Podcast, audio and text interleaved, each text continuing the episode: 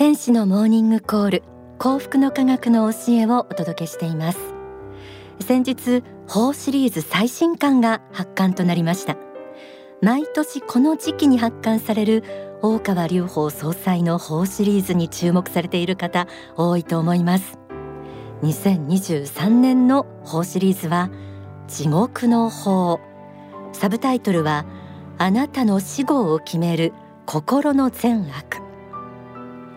太陽の法から始まり黄金の法永遠の法と続きこの地獄の法で29巻目となる法シリーズです。2022年はメシアの法が発刊され番組でも様々な形でご紹介してきました。メシアに続いて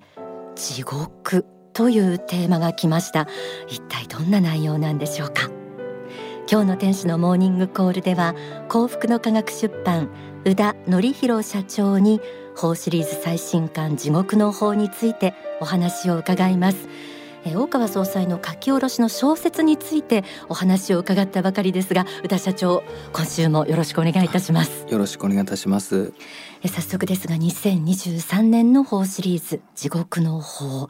もうあの朝から地獄なんて言葉聞きたくないよという方も多いと思うんですが、はい、なぜ地獄というテーマが今挙げられてるんでしょうか、はい、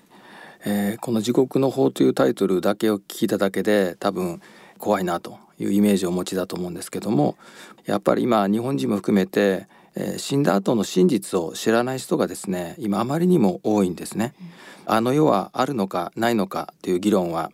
有史以来ずっと続いていますけども真実としてはですね実は天国も地獄もあるんだと。死後の世界は本当に厳然としてあるんだということをですねまずは、えー、知っておいていただきたいなというふうに思います。はい。そしてこの地上でのルールとあの世でのルールはかなり違っておりまして、えー、それを知らないがゆえにですね現代人は地獄に落ちる方が絶えず、うん、えー、2人に1人ぐらいはですね実は地獄に落ちてるんじゃないかというふうにも言われております。まあ、そういったことをですね踏まえて、えー、この地獄に落ちる人を救うあるいはあの落ちた人もなんとか早めに天国に帰っていただきたい、うん、えー、そういう思いでこの「地獄の法」というタイトルで、えー、今回経典を発刊させていただくことにあのなりました。はい、この章立てを見てみますと第一章が地獄入門。第二章地獄の法。第三章呪いと憑依。第四章悪魔との戦い。第五章救世主からのメッセージ。となっています。全体を通してどんなことが学べるのかについても教えてください、はい。えまずですねあの先ほど少しだけお話ししましたけどもあの死後の行き先はですね実は生きてる時に自分自身が思った思いとか行いによって決まるんですね。はい、だ良いことを思って良いことをした人は天国に帰り悪いことを思ったりあれ悪いことをしてしまった方はやっぱ地獄に行くという結構単純明確なルールがあるんですね。はい今申し上げた通り思いっていう考えっていうことがですねこれに対しての善悪も実は問われると。これはあの地上で学校に行ってですねその後社会人になってもそれから家庭の中でもこういうルールを教えていただく機会はですね今ないんですね。まあ、そういう意味ではですね心の善悪これをですねメインテーマとしてですねこの時刻の方ではお伝えしております。日本の場合はですね特に法治国家ですのでこの世の法律が人間が考えた法律ではありますけどこれが一番上なんだっていう考え方が常識ですよね。まあ、ところがですねあの神が決めた善悪基準っていうのがこの人間が考えた法律の前提というか上位概念というかそれがもっと昔からあるんだということなんですね。人間が考えた法律っていうのはその時によって時々変わりますがこの神が決めた善悪基準っていうのは昔からこれからも永遠に変わらないんですね。それだけ人間にとって大切なルールをちゃんと生きてる時に教えてもらうチャンスが今のところ少ないということもあり、まあ、はっきりと、えー、地獄の法という形で出すことでこう読まなきゃと思っていただいて、うん、まあ、ぜひちょっと読んで、まあ、いただきたいなというのが一つ大きなあのポイントなんです。うん、普通に一般社会で生きてると先ほど申し上げた通り法律がやはりその善悪を決めてますのでこの法律さえうまく網をの目をかいくぐれば、うまく生きていけるとつまり要領よく生きていく人が結局は賞賛浴びたりすることも多いですね。そういった意味ではあのこの世には抜け道があるんでしょうけども、まあ、実はですねこの世を去って人間が魂だけになった時にはそのあの世の網の目っていうのがありまして神の法といいますか心の善悪基準というこの普遍性があるものによって実は裁かれてしまうと。善悪分けられてしまうというそういった知らない人にとって恐ろしいルールが別にあるんだと。いうことなんですよ。これを具体的に学んでいただきたい。ということで、まあ、この経典が発刊されたんだと。いうことなんですね。はい、ありがとうございます。思いの善悪神が決めた善悪基準があるっていうところ、えー、しっかりと押さえさせていただきたいなと思いました。ここで一曲お送りします。作詞作曲大川隆法総裁。歌は大沢都さんで時代。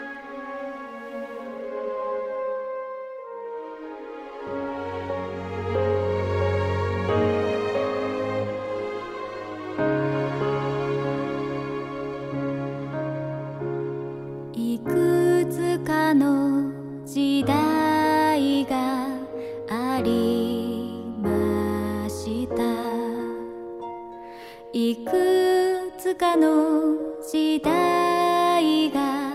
通り過ぎてゆくのを。僕は車窓から眺めていました。僕はいつまで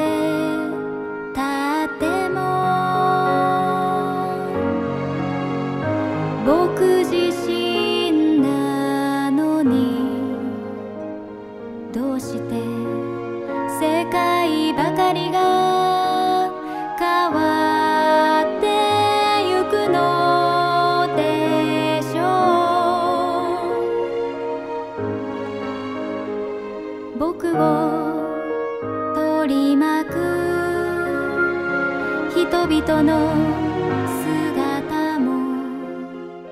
天使のモーニングコール。今日は幸福の科学出版社長の宇田則弘さんに大川総裁の法シリーズ最新刊。地獄の法について伺っています、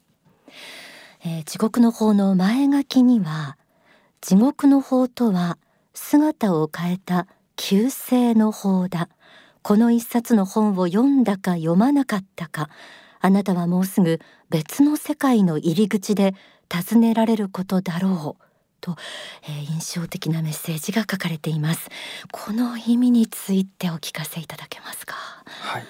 確かにこの地獄の法という言葉だけ聞きますと地獄という言葉がインパクトが強すぎて怖いなというふうに思われるかもしれませんけどもあの姿を変えた旧世の法という言葉があるようにですね、まあ、実はですねこれは人を救うために書かれたそういう法なんですね。人はルールを知らなくて地獄にたくさん落ちていきます。それをやはりこの神として救世主としてやっぱり放っておくわけにはいかないんですね。仏の子である神の子である人間があ地獄に落ちてしまってそれでそのままいいってわけにはいかないので是非生きてる時にそのルールをちゃんと学んでいくことで地獄に落ちない人は増えますしたとえ落ちてもやはりそこからまた天国に帰っていける。ということなんですよね。そういった意味では全ての人を救うために書かれた本ということで救世の法と、まあ、いうことなんですよね。その神の決めた善悪基準心の善悪基準ということがあると申し上げましたけどやっぱりこの思いの善悪という考え方の善悪もっと言えば思想の善悪というものをですねちゃんとまず知るということが、えー、地獄対処法なんですね。地獄に落ちた方というのは共通点がありまして、その何かと言いますと反省できる人が一人もいないということなんですね。なぜかというとなぜ自分がこんな目に遭っているのかそのなぜ自分が悪なのかっていうこともわからないから反省しようがないんですね。だそういった意味ではそのなぜ自分が間違いを犯したのかっていうのが先ほど言いました心の思いの善悪なんですよ。これを知ってないとそもそも反省できないですよね、うん、だから下手すると何十年何百年でそこに居続けると苦しみが続くということなのでこれはできればその生きてる時にですね本当の善悪基準を学んでいただきたい、まあ、そういう願いでこの先ほど申し上げたこの地獄の方は解かれましたし別名ある意味旧姓の方なんだと、まあ、いうことなんですね。まあ、そのことをですねぜひちょっと知っておいていただきたいなと思います。それと後半のそのこの一冊の本を読んだか読まないのか、うん、あそれはあ別の世界の入り口で尋ねられることだろうとありましたが、はい、これ本当にそういうことを尋ねられます。人間にはですね知らずに犯す罪とえ知っていてやむを得ずやってしまった罪が2つあると言われてるんですよ。はい、でもしあの知っていて、まあ、間違った思いあるいは犯罪を起こしてしまった人は間違ったってこと分かってますから、はい、結局反省するチャンスがありますよね。うん、とか知らずに悪いと思ってないのになぜか地獄に落ちた人がいるんですね。つまり知らなくて犯す罪っていうのは結局反省しようがないんですよ。なのでいつまでも出れないと、まあ、いうことなんですね。そういった意味ではこの地獄の法を読んだかどうかでですねこの世を去った後の行き先も決まりますしあのどれだけあの長く苦しむかの時間まで大きな差が出てしまいます。読んだ方でももちろんあの地獄に落ちる方も確かにいらっしゃるかもしれませんけどもただ反省する切り口は学んでいるはずなのでそうすると反省ができると実は地獄から抜け出せれるというルールがあるんですね。まあ、そういった意味ではこの地獄の法っていうのはなかなかこのあの値段がつけれないと言いますか一人一冊えぜひと読んでいただきたいなというふうに思いますので、そうは言っても「地獄」というタイトルに怖いなというふうに思う方はまず前書きだけでもまず読んでいただいてから、えー、読み進めていただければなというふうには思ってます。はい、ありがとうございます。まあ、他にあの地獄の方で説かれた内容の中で宇田社長が驚かれたりしたポイントってありますか？はい、そうですねいくつかあるんですけどもまずあの地獄には人権がないっていう言葉が一言出てくるんですね。人権人権がないんですよ。はい、えまあフランス革命以降ですねやっぱり近代社会の中でこの人権ほど大事なものはないとこれはもう全人類が共通した価値観なんですよ。これがですね実は地獄に行くとないっていうことが書いてるんですよ。これはその神を信じる信じない別にして全ての人が「えっ?」って多分驚くと思います。まあ、これが本当に地獄のした方は辛いんですね。普通の刑法で罪を犯した場合は懲役何年と言われてるから何年か我慢すれば出れるっていう保証があるじゃないですか。ところが地獄は今申し上げた通り反省して心入れ替えない限り出れないという厳しいルールが実はあるのでそれを知らないとまた出れないと。まあ、いうことなのでですね人権が地獄にはないんだということもですねちょっと驚きのポイントでした。うん、はいあの世のルールというのが本当にこの世で生きていると科学的論拠のないものは良しとしないみたいな風潮の中で、はい、なかなかこの霊的なものを学べるところがなくなった、えお天道様が見てるよとか、え。そういうことさえも言われなくなって、はい、その価値観の中に本当に霊的なものとかあの世のルールというものはちらっとでも信じてるかどうか別で知ってるか知らないかが大きく左右されているところ、はい、えー、昔の方がおっしゃってた言い伝えは実は正しいっていうことなんですよね。ね迷信でもないんですよ本当に正しいことを言い伝えられてきてたんだと。本当はそれは公の教育の場で学ぶべき、あの必須単位みたいなものだと私は思ってます。はい、はい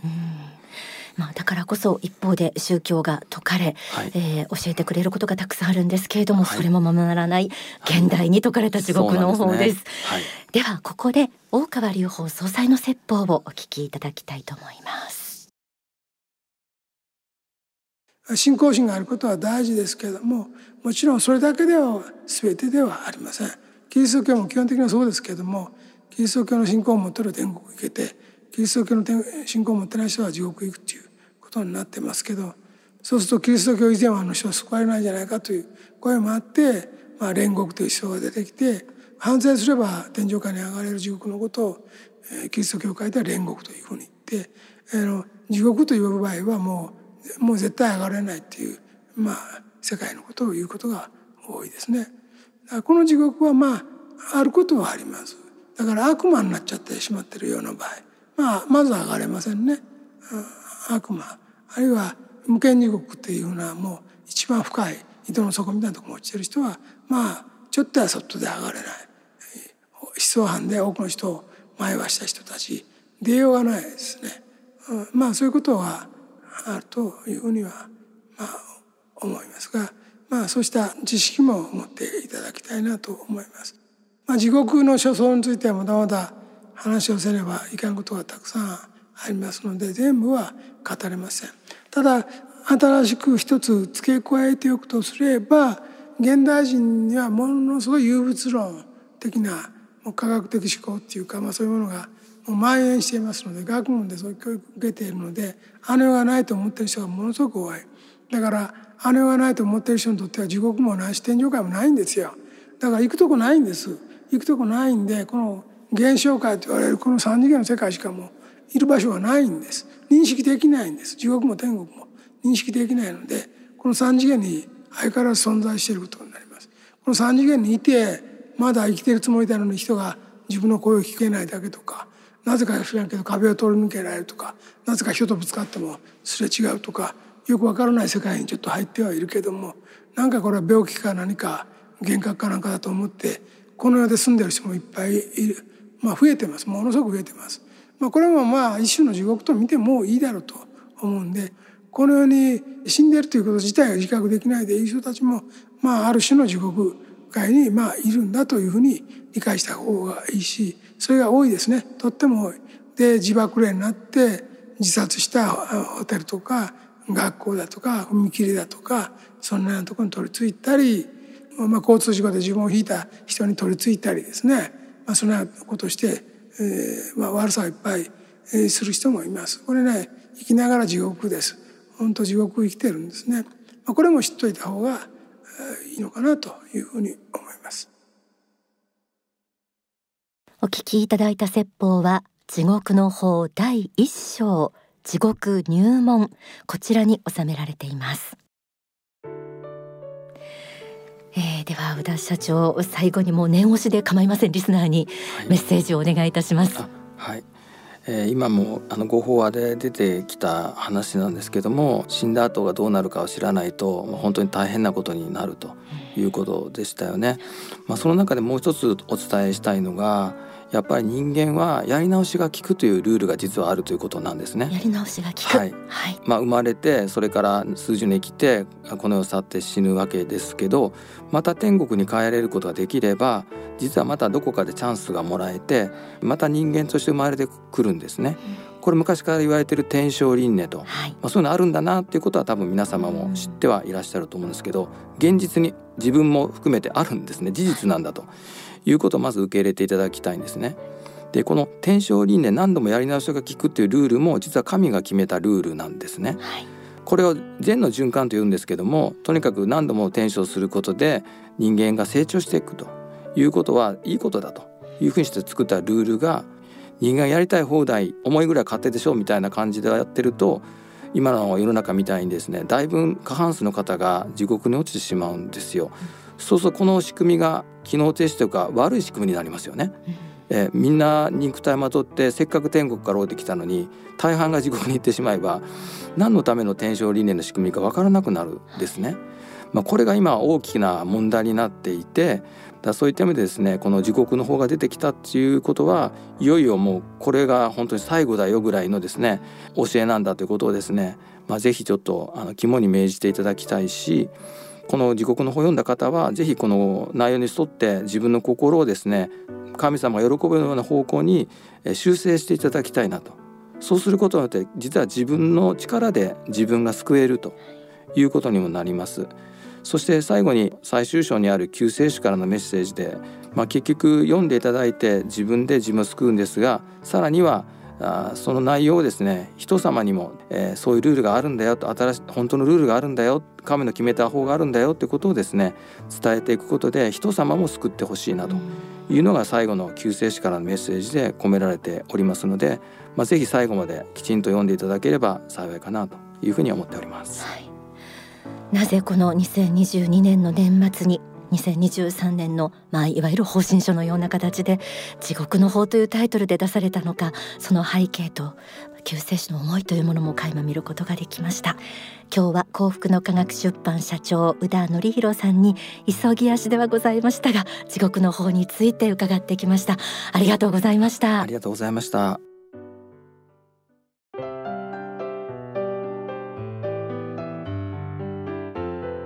えー、お聞きのように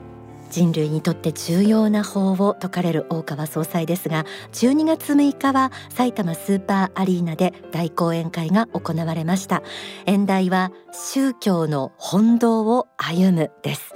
こちらの模様当日全世界3500カ所に同時中継されました。で現在幸福の科学の渋谷少女でも全編お聞きいただくことができます。また来月に番組でもダイジェストで取り上げていきたいと思っていますのでそちらもお楽しみに。